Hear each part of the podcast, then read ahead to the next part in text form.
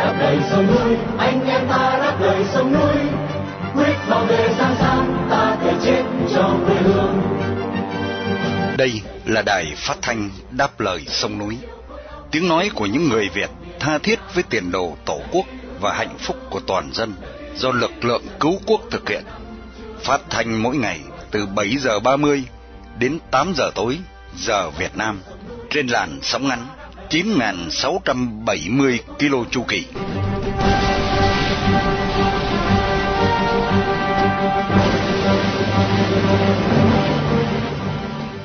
Vân Hà, kính chào quý thính giả.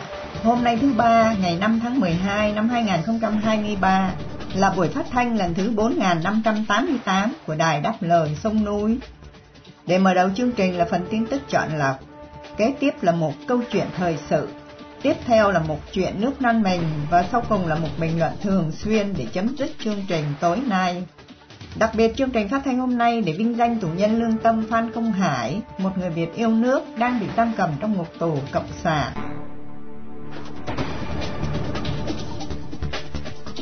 Mở đầu chương trình, mời quý thính giả theo dõi phần tin tức sẽ được Vân Khanh, Hải Vân trình bày sau đây.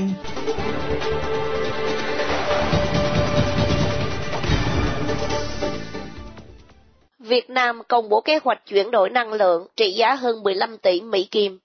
Việt Nam vừa công bố kế hoạch chi tiết trị giá 15 tỷ rưỡi Mỹ Kim để thay đổi việc sử dụng than đá.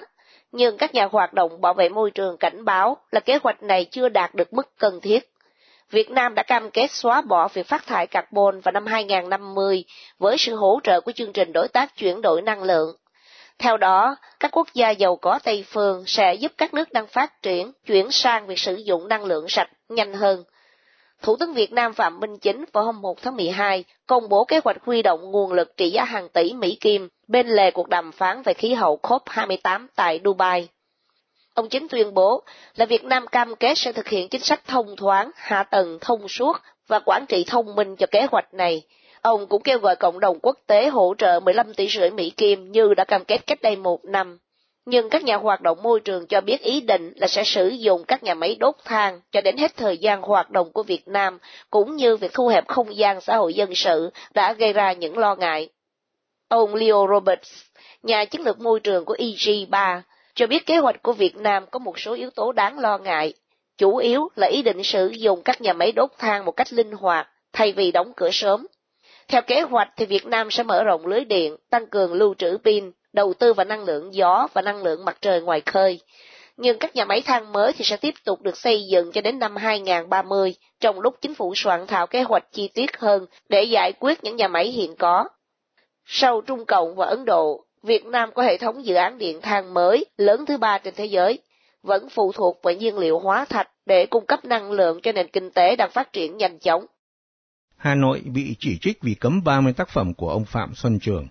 Sở Văn hóa và Thể thao Hà Nội đang bị chỉ trích và chất vấn trên mạng xã hội trong mấy ngày nay, sau khi không cho phép nghệ sĩ Phạm Xuân Trường trưng bày 30 tác phẩm trong triển lãm Gò Đồng Chân Dung các văn nghệ sĩ tại Bảo tàng Mỹ thuật Việt Nam ở Hà Nội. Cuộc triển lãm của tác giả Phạm Xuân Trường diễn ra từ ngày 2 đến ngày 8 tháng 12 với hơn 150 tác phẩm gò đồng được trưng bày, không tính 30 tác phẩm bị kiểm duyệt.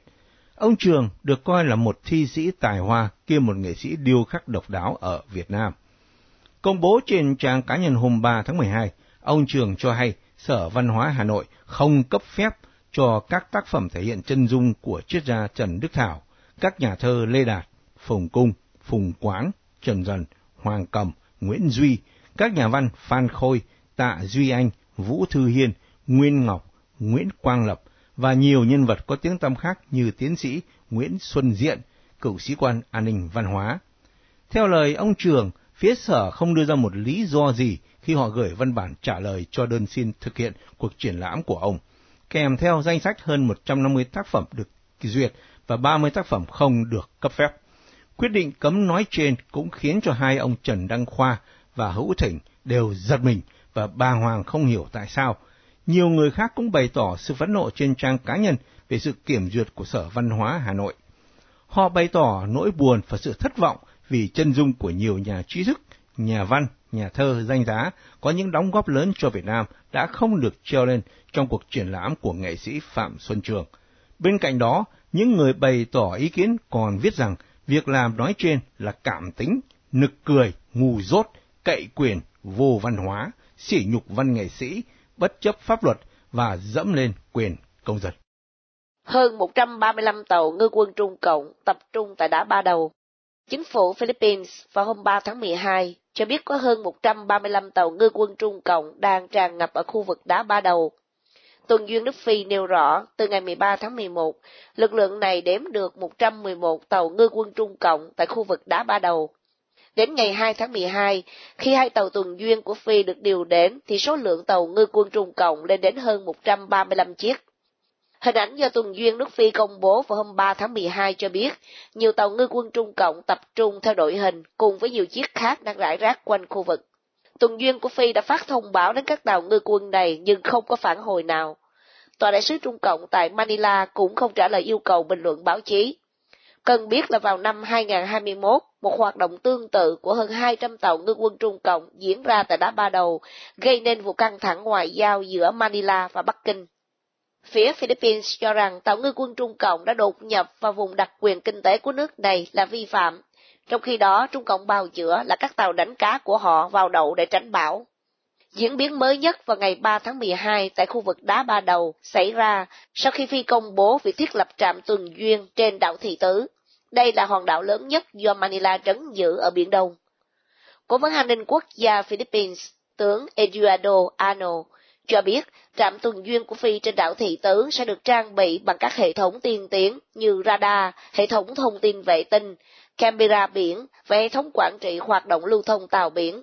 Trạm tuần duyên này dự trù sẽ bắt đầu hoạt động vào đầu năm 2024. Trung Cộng lại giận dữ vì chiến hạm Mỹ tiến sát bãi cỏ mây. Bạo quyền Trung Cộng đã bày tỏ sự giận dữ sau khi chiến hạm Gabriel Giffords của Hải quân Hoa Kỳ vào ngày 4 tháng 12 đã tiến hành thực thi quyền tự do hàng hải đầu tiên gần khu vực bãi cỏ mây. Hành động này của Hoa Kỳ bị Trung Cộng cho là phi pháp với lý do xâm phạm vùng biển của Hoa Lục mà không được sự đồng ý của Bắc Kinh. Theo thông cáo của Bộ Tư lệnh Quân khu miền Nam Trung Cộng, thì phía Hoa Kỳ đã vi phạm nghiêm trọng chủ quyền và an ninh của Trung Cộng, gây hại nghiêm trọng đến nền hòa bình, ổn định của khu vực và vi phạm nghiêm trọng luật pháp quốc tế. Nhưng phía Hoa Kỳ đáp trả là chiến hạm Gabriel Giffords chỉ tiến hành chiến dịch thường kỳ trong vùng biển quốc tế. Phù hợp với luật pháp, theo thông cáo của Hải quân Hoa Kỳ, mỗi ngày hạm đội 7 hoạt động tại vùng Biển Đông như từng diễn ra nhiều thập niên qua. Cần biết, bãi cỏ mây thuộc quần đảo Trường Sa, nơi Philippines cho quân đồn trú trên một chiếc tàu mắc cạn để kiểm soát vùng biển này, nơi thường xuyên diễn ra các cuộc đối đầu giữa Trung Cộng và Philippines. Gần đây nhất, vào ngày 22 tháng 10 vừa qua, tàu hải cảnh và tàu ngư quân Trung Cộng đã va chạm với tàu tiếp tế của Philippines. Manila ngày hôm sau ra tuyên bố cáo buộc hành vi của Trung Cộng mang tính khiêu khích, vô trách nhiệm và phi pháp. Philippines đã triệu đại sứ Trung Cộng tại Manila đến để trao công hàm phản đối.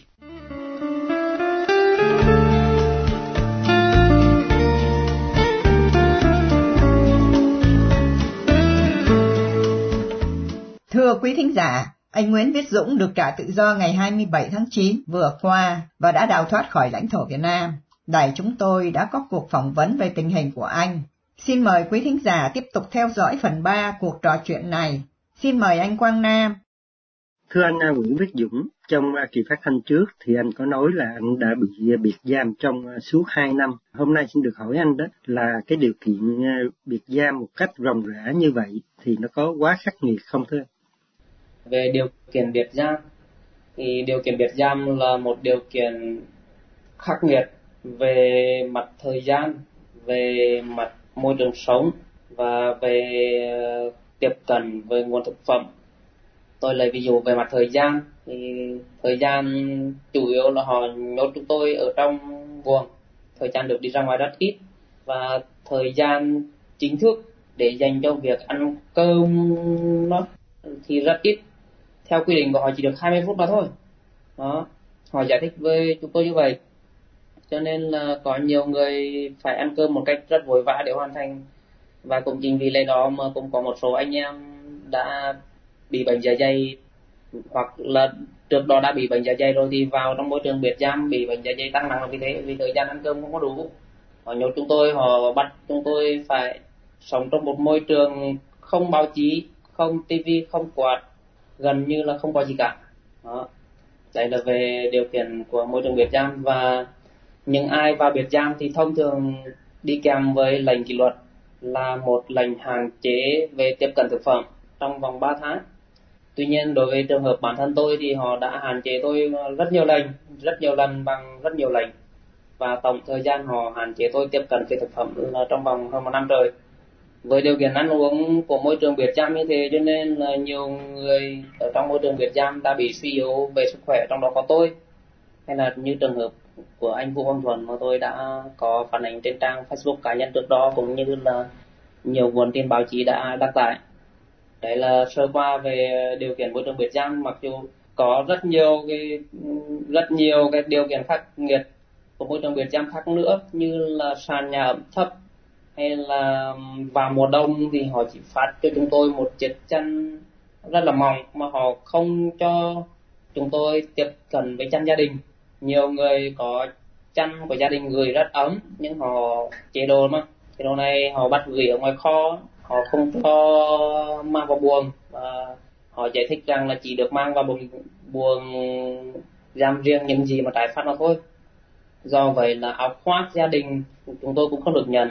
Như tôi là một người cũng coi là đang trẻ đi, thì cũng có thể chịu được. Như những người mà lớn tuổi rồi thật, vào trong môi trường biệt giam, mùa hè thì còn đỡ vào mùa đông, phải thưa quý khán thính giả là thật sự khắc nghiệt, thật sự khắc nghiệt, thật khó để cho anh em có thể chịu đựng qua cái môi trường biệt giam đó, đặc biệt là như anh ờ, Vũ công Thuần chẳng hạn. Tôi, trên đây là tôi chỉ kể sơ qua một số thứ mà thôi, bây giờ thì tôi nhớ chưa hết, nhưng mà như vậy cũng để đủ để cho quý vị thấy rằng là môi trường biệt giam là một môi trường khắc nghiệt như thế nào. Thưa anh Nguyễn Viết Dũng, ngay cả trước khi anh bị bắt giam đó thì cũng rất nhiều lần anh đã bị nhà cầm quyền trù dập, thậm chí là đánh đập ở ngoài đường nhiều lần chỉ vì những hoạt động ôn hòa của anh. Xin được hỏi anh đó là động lực nào đã khiến anh chọn cái con đường đấu tranh đầy gian nan này thưa anh? Thưa quý khán thính giả đang nghe đài, như quý khán thính giả cũng đã biết, trong quá trình tôi ờ, hoạt động đến nay, mặc dù thời gian hoạt động chưa nhiều nhưng mà tôi đã phải chịu ờ, rất nhiều cái sự bất công đối với bản thân tôi. Tôi cũng bị nhiều lần nó là bị bắt cóc, bị chặn, bị đánh đập, bị các thứ và đặc biệt là tôi đã phải chịu hai bản án tù chỉ vì những hoạt động ôn hòa của tôi. Tuy nhiên không vì thế mà tôi từ bỏ con đường hoạt động, bởi vì tôi biết rằng một tương lai cho Việt Nam phải là một tương lai có dân chủ có tự do, một Việt Nam văn minh hùng cường mới xứng đáng, một Việt Nam trong mong ước của nhiều người. Đó là động lực quan trọng nhất khiến cho tôi theo đuổi con đường ờ, đấu tranh này. Và tôi thì không mong nhà cầm quyền ờ, hiểu tôi, bởi vì họ luôn nhìn tôi như là một người kích động, chống phá. Và tôi cũng không không có nhu cầu giải thích với họ hiểu. Vì thật sự họ cũng ờ, không muốn hiểu đâu. Đó. Nhưng tôi cũng, tôi mong muốn đó là một ngày nào đó, nhiều người dân Việt Nam sẽ thức tỉnh và sẽ nhận ra rằng là đang có những người hoạt động vì một tương lai Việt Nam tươi sáng hơn, vì một tự do cho Việt Nam, vì một Việt Nam văn minh hơn, có dân chủ và hùng cường thì các nhà hoạt động cũng không thể nào xây dựng được một Việt Nam như thế nếu thiếu đi sự kề vai sát cánh của người dân. Đấy là một điều rõ ràng. Xong. quay lại về vấn đề uh, vì sao tôi hoạt động ôn hòa vì sao lý tưởng của tôi cũng cao đẹp nhưng mà nhà cầm quyền luôn nhìn tôi như là một người chống phá thì xin lỗi quý khán thính giả đang nghe đài bởi vì một chế độ như một chế độ từng uh, một chế độ văn minh. Đó một chế độ nhân bản, hay phóng như Việt Nam Cộng Hòa. Còn bị họ cho là ngụy ngụy quân quyền cho là bán nước thì làm sao một người như tôi, họ có thể định nghĩa đúng với tôi được? Đến một chính thể mà họ còn không định nghĩa đúng thì một cá nhân làm sao họ định nghĩa đúng được? Nên tôi không, tôi hoạt động, tôi không không mong nhà cầm quyền hiểu. Mặc dù tôi vẫn hy vọng một ngày nào đó họ sẽ hiểu tôi. Mà tôi mong được rộng rãi người dân Việt Nam hiểu hơn để từ đó là có thể ủng hộ chúng tôi hay là tốt hơn nữa là cùng kề vai sát cánh bên cạnh chúng tôi để cùng xây dựng một Việt Nam văn minh hơn. Mời quý thính giả theo dõi tiếp phần 4 vào tối mai.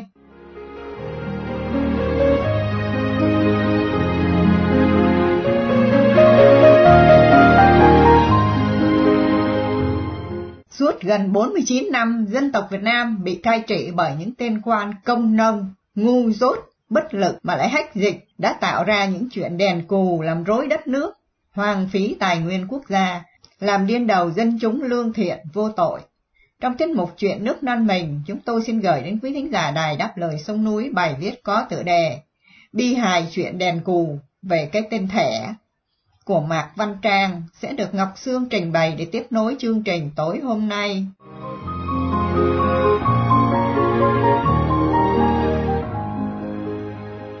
Đó là chuyện Quốc hội họp bàn nát ra, rồi quyết định đổi tên thẻ căn cước công dân vừa mới làm, sẽ đổi thành tên thẻ căn cước. Chuyện tên cái thẻ tưởng nhỏ, nhưng nó phản ảnh toàn bộ cung cách quản lý nhà nước của Cộng hòa xã hội chủ nghĩa Việt Nam. Hầu như từ ngày cách mạng đến nay, mọi cái đều theo quy luật đèn cù, tích mù nó chạy vòng quanh, rồi lại về cái ban đầu. Ví dụ cái tên thẻ căn cước là vui nhất. Thời Pháp thuộc, trước 1945, gọi là thẻ căn cước. 1946, Việt Nam Dân Chủ Cộng Hòa, gọi là thẻ công dân. 1957, Việt Nam Dân Chủ Cộng Hòa, đổi thành giấy chứng minh. 1964, Việt Nam Dân Chủ Cộng Hòa lại đổi lại giấy chứng minh, giấy chứng nhận căn cước. 1976, Cộng hòa xã hội chủ nghĩa Việt Nam đổi lại giấy chứng minh nhân dân. 1999, Cộng hòa xã hội chủ nghĩa Việt Nam chứng minh nhân dân chính số. 2012, Cộng hòa xã hội chủ nghĩa Việt Nam chứng minh nhân dân 12 số. 2014, Cộng hòa xã hội chủ nghĩa Việt Nam thẻ căn cước công dân. Từ 11 2023, Cộng hòa xã hội chủ nghĩa Việt Nam thẻ căn cước. Đáng chú ý, thời Việt Nam Cộng Hòa 1955-1975 vẫn giữ tên thẻ căn cước. Thế là cái tên thẻ căn cước từ thời Pháp thuộc, thời Việt Nam Cộng Hòa, sau gần một thế kỷ chạy lòng vòng tốn bao nhiêu trí não, họp hành, giấy mực, tiền bạc của chế độ mới lại được trả lại tên cho em. Như vậy cũng có cái vui, là những cái gì người Pháp hay Việt Nam Cộng Hòa đã dùng mà thấy đúng, tốt, thì nay cứ lấy mà dùng. Không, tự ái cách mạng, đừng sợ mất lập trường nữa nhé. Quốc hội chấp nhận việc nhỏ này, nhưng tỏ ra có tiến bộ. Vậy thì dùng triết lý giáo dục của Việt Nam Cộng Hòa, dân tộc, nhân bản, khai phóng, đúng quá. Có gì phải lăng tăng?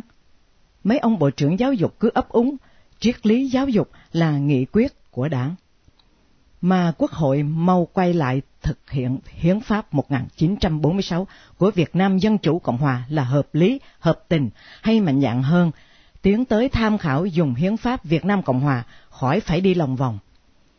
Mà người Việt dùng cái của người Việt sao là e ngại, mà đi sao chép của Tây của Tàu. Lạ thật đấy. Vì sao có chuyện đàn cù như trên là một đề tài khoa học nhà nước hấp dẫn, đáng nghiên cứu.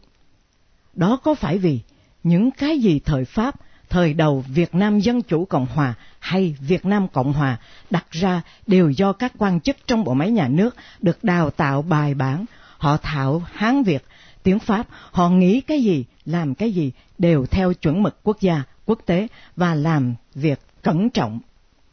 Còn khi quan chức là công, nông, lên nắm quyền, ít học lại thích ra oai, càng dốt, càng dám nghĩ, dám làm liều làm liều mà không phải chịu trách nhiệm, nên tha hồ nghĩ bậy, làm bậy. Tân quan tân chính sách, ông nào lên lãnh đạo một đơn vị, dù to hay nhỏ, nhất định là phải tổ chức lại, đổi tên cái này, cái nọ. Chuyện lớn như đổi tên nước, thay hiến pháp, thay luật, tách nhập tỉnh, tách nhập các bộ, cứ làm như chơi, nghĩ lại kinh hãi quá. Nói ngay, bộ giáo dục của tôi, thời trước là bộ giáo dục, bộ đại học và giáo dục chuyên nghiệp, rồi nhập làm một, gọi là bộ giáo dục và đào tạo. Trên thế giới, không biết có nước nào có cái tên bộ như vậy. Viện Khoa học Giáo dục thời Bộ trưởng Nguyễn Văn Huyên được xây dựng rất công phu, bài bản. Đến thời Bộ trưởng Nguyễn Thiện Nhân đổi luôn thành Viện Chiến lược và Chương trình Giáo dục.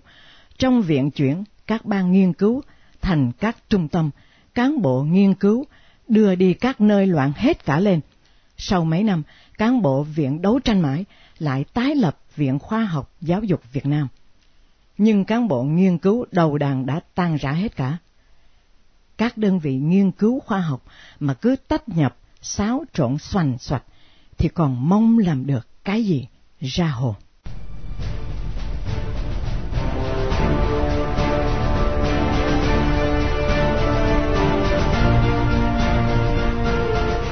Tiến sĩ Phạm Chí Dũng là một nhà tranh đấu cho tự do dân chủ, bất khuất trước uy vũ của bạo quyền, giữ vững lòng trung trinh với lý tưởng, dù phong ba bão táp và sự qua đời của thân phụ ông là cụ Phạm Văn Hùng. Mời quý thính giả đài đáp lời sông núi nghe phần bình luận của tiến sĩ Phạm Đình Trọng, trích từ báo Tiếng Dân với tựa đề Xin giữ vững lòng trung sẽ được Nguyên Khải trình bày để kết thúc chương trình phát thanh đáp lời sông núi tối hôm nay.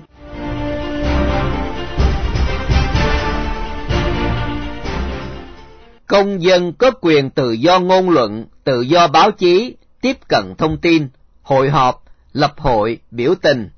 Việc thực hiện các quyền này do pháp luật quy định. Nội hàm cốt lõi của Điều 25 Hiến pháp năm 2013 hiện hành là công dân có quyền tự do ngôn luận, tự do hội họp, tự do lập hội và tự do biểu tình. Thực hiện Điều 25 Hiến pháp hiện hành, tiến sĩ kinh tế Phạm Chí Dũng đứng ra lập Hội Nhà báo Việt Nam độc lập, nói tiếng nói tự do ngôn luận của quyền con người, của trách nhiệm công dân. Hội Nhà báo Việt Nam độc lập có mặt trong đời sống xã hội Việt Nam từ ngày 4 tháng 7 năm 2014. Là tổ chức của xã hội dân sự, Hội Nhà báo Việt Nam độc lập tự nuôi sống bằng hoạt động báo chí lành mạnh, chính đáng, khác với các hội quốc doanh như Hội Nhà báo Việt Nam do quyền lực hành chính nhà nước dựng nên, phải sống bằng bầu sữa của ngân sách. Mỗi năm, nhà nước phải rót hàng chục tỷ đồng tiền thuế của dân để nuôi hội nhà báo quốc doanh, chỉ để làm công cụ tuyên truyền cho nhà nước chuyên chính vô sản. Hiến pháp cho người dân có quyền lập hội.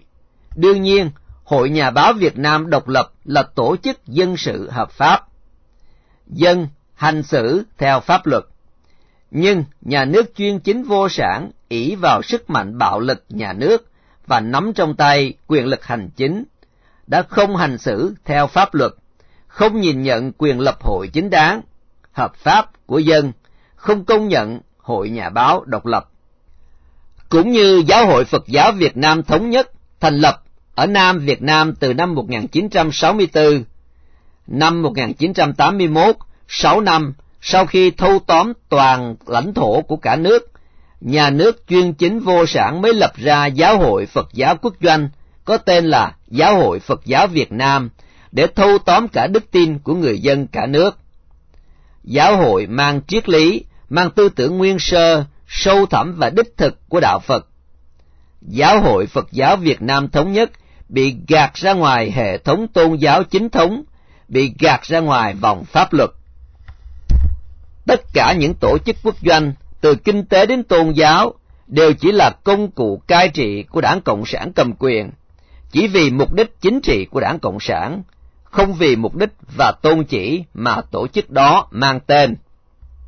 Giáo hội Phật giáo quốc doanh mang tên Giáo hội Phật giáo Việt Nam đưa chủ nghĩa xã hội hoang tưởng và đầy tội ác trở thành đức tin tôn giáo, đạo Pháp và chủ nghĩa xã hội.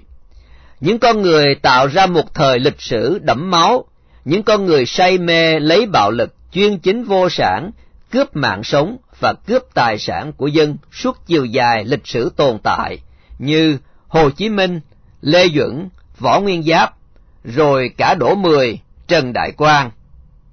Giáo hội Phật giáo quốc doanh đúc tượng những con người mang nợ máu với dân, với lịch sử, đưa lên bệ thờ cạnh tượng Phật trong nhà chùa. Đạo Phật chân chính làm sao có thể chấp nhận? Thì Giáo hội Phật giáo Việt Nam Thống nhất thành lập từ năm 1964 không thể là thành viên, không thể hòa tan vào giáo hội quốc danh, đạo Pháp và chủ nghĩa xã hội. Thế là nhà tư tưởng uyên bác nhất của giáo hội Phật giáo Việt Nam Thống nhất, người có ảnh hưởng lớn nhất, sâu rộng nhất và bền vững nhất với Phật tử Việt Nam, Hòa Thượng Thích Tuệ Sĩ liên bị vu tội, hoạt động lật đổ chính quyền nhân dân, bị tuyên án tử hình. Lãnh tụ tinh thần và nhà tư tưởng của Giáo hội Phật giáo Việt Nam Thống nhất, Hòa Thượng Thích Tuệ Sĩ bị bắt khẩn cấp, bị tuyên án tử hình, thì Chủ tịch Hội Nhà báo Việt Nam độc lập, tiến sĩ Phạm Chí Dũng cũng bị bắt khẩn cấp, bị tuyên án nặng nề 15 năm tù. Cũng như khí tiết lẫm liệt của nhà tư tưởng Phật giáo chân chính Thích Tuệ Sĩ, khi nhà nước chuyên chính vô sản yêu cầu Ngài cúi đầu xin ân xá, Ngài khẳng khái trả lời, không ai có quyền xét xử tôi, không ai có quyền ân xá tôi.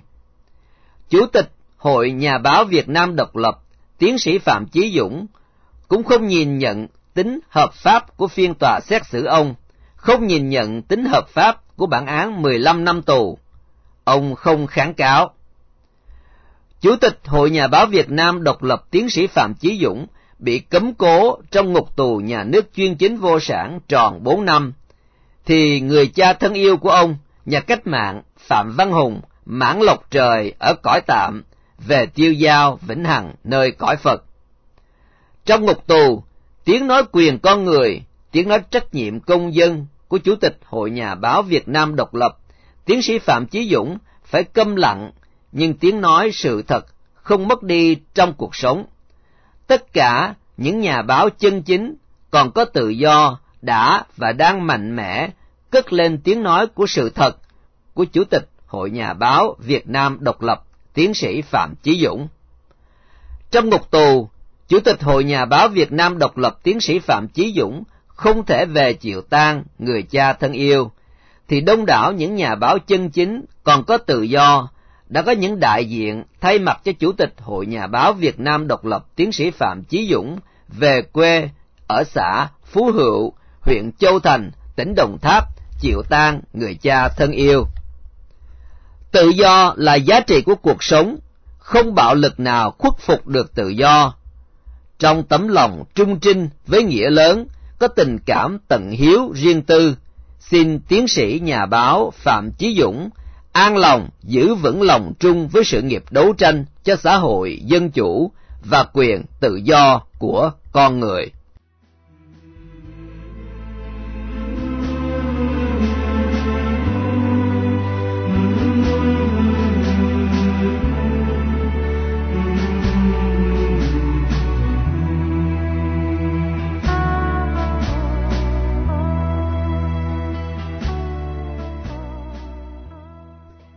Khi chia tay trong buổi phát thanh tối nay, kính mời quý thính giả cùng đài đáp lời sông núi nhớ đến tù nhân lương tâm Phan Công Hải, sinh năm 1996, bị bắt vào ngày 19 tháng 11 năm 2019.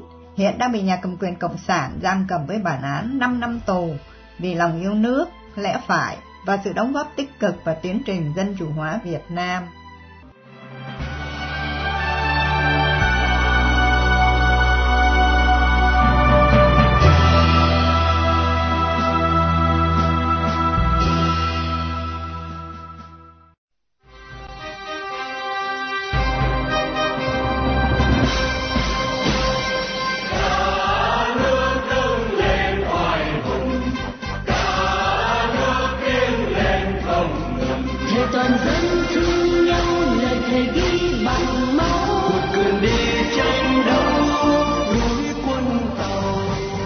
Chương trình phát thanh đáp lời sông núi hôm nay đến đây là chấm dứt. Hẹn gặp lại quý thính giả trong chương trình tối mai vào lúc 7 giờ 30. Cảm ơn quý thính giả đã theo dõi chương trình. Chúc quý vị một đêm thật bình an. Xin mến chào, tạm biệt.